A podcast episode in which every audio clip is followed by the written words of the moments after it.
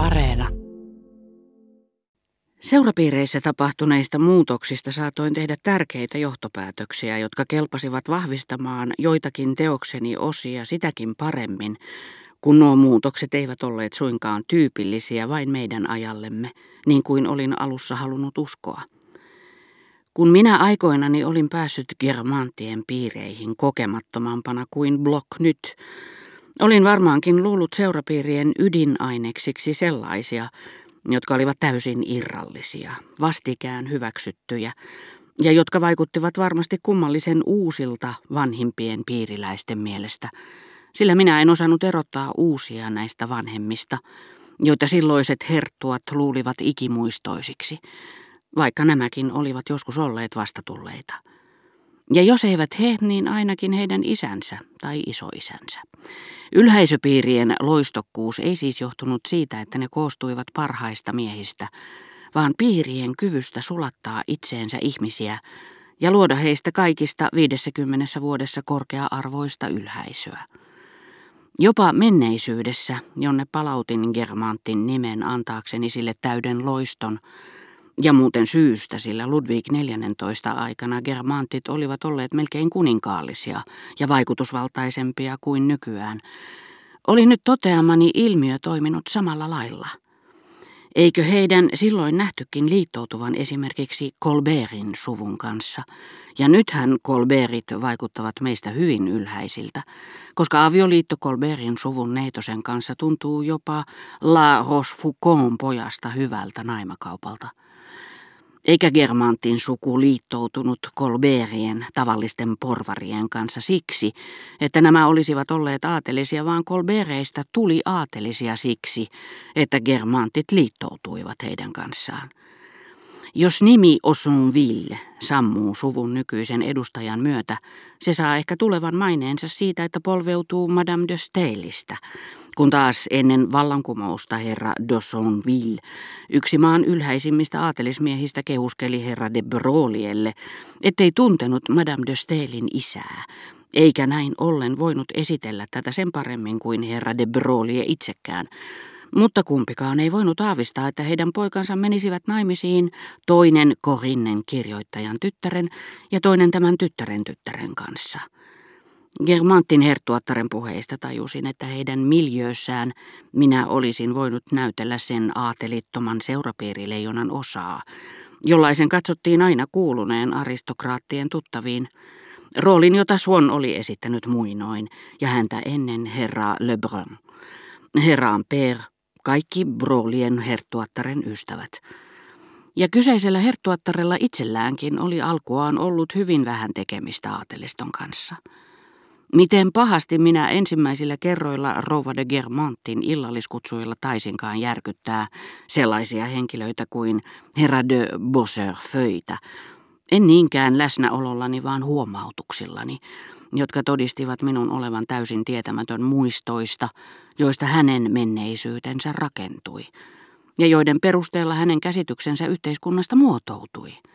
Kun Block kerran olisi tullut korkeaan ikään ja muistaisi vain kaukaisesti Germantin salongin sellaisena, miltä se tällä hetkellä näytti hänen silmissään.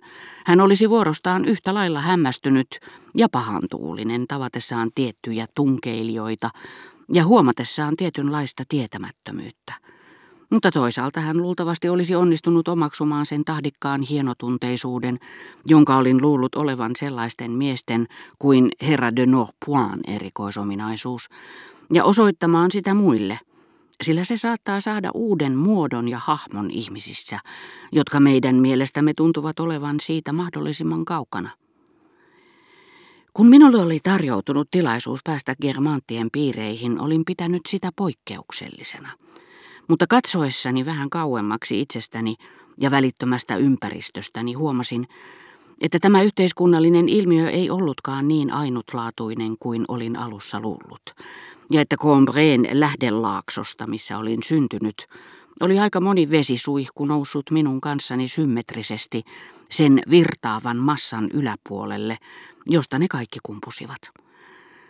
Olosuhteet tietenkin eroavat toisistaan jossain määrin ja luonteet ovat yksilöllisiä, joten piireihin pääsy oli tapahtunut aivan eri teitä Le Grand Danilla, joka oli tunkeutunut niihin sisarenpoikansa erikoisen avioliiton avulla Odetten tyttärellä, joka oli hankkiutunut niihin naimakaupan kautta sekä Suonnilla itsellään ja lopulta minulla – kun me olimme tulleet niihin.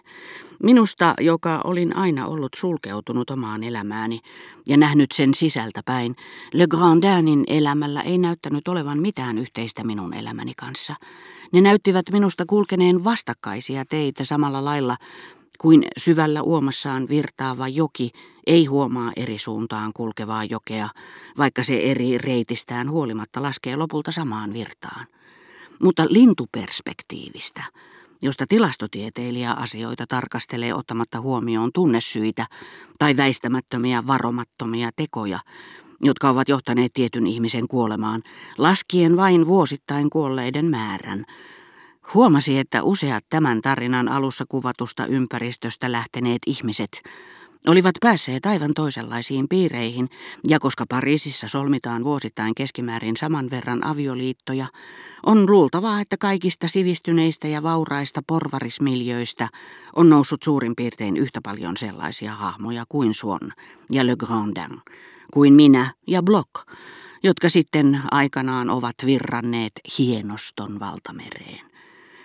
Ja sellaiset muuten tunnistavat piireissä toisensa, sillä kun nuori Crevy de Cambremer ihastutti kaikkia sivistyksellään, hienostuksellaan ja koruttomalla tyylikkyydellään, minä tunnistin niistä piirteistä, samoin kuin hänen kauniista katseestaan ja palavasta halustaan kavuta ylemmäksi, sen, mikä oli ollut tyypillistä jo hänen enolleen Le Grandinille, eli vanhempieni ystävälle, joka aristokraattisesta käytöksestään huolimatta oli hyvin porvarillinen. Hyvyys on yksinkertaisesti kypsymistä, joka lopulta antaa makeutta luonteille, jotka ovat alkuaan olleet blokiakin happamampia. Ja se on yhtä laajalle levinnyt ominaisuus kuin oikeudentunto, joka saa meidät luulemaan, että jos asiamme on oikea, meidän ei tarvitse pelätä sen enempää puolueellista kuin ystävällistäkään tuomaria. Ja Blokin lapsenlapsista tulee hyviä ja hienotunteisia jo melkein syntyessään. Blok itse ei ehkä vielä ollut päässyt niin pitkälle, mutta huomasin, että siinä missä hän ennen väitti olevansa pakotettu lähtemään kahden tunnin junamatkan päähän tervehtimään tuttavaa, joka ei ollut edes pyytänyt häntä käymään, hän nyt, saadessaan kutsuja paitsi aamiaisille ja illallisille myös viettämään kaksi viikkoa siellä ja kaksi viikkoa täällä, kieltäytyi monista eikä kertonut siitä, ei kehuskellut kutsujen saamisella eikä niistä kieltäytymisellä. Hienotunteisuuden, niin tekojen kuin puheidenkin tahdikkuuden hän oli omaksunut yhteiskunnallisen aseman ja iän myötä. Tavallaan sosiaalisen iän, jos niin voidaan sanoa. Blok oli varmasti aikoinaan ollut tahditon ja kykenemätön osoittamaan suopeutta tai antamaan pyyteettömiä neuvoja – mutta tietyt huonot ja hyvät ominaisuudet eivät niinkään liity yksilöön, vaan tiettyyn elämänvaiheeseen hänen yhteiskunnallisessa kehityksessään. Ne ovat melkein riippumattomia yksilöistä.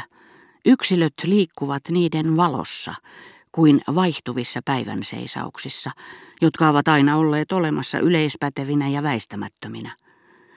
Lääkärit, jotka yrittävät selvittää, miten joku lääke vähentää tai lisää vatsahappoja, saavat vaihtelevia tuloksia, eikä se johdu mahalaukusta, josta he ottavat näytteeksi mahanestettä, vaan siitä, miten kauan lääkkeen ottamisesta on kulunut.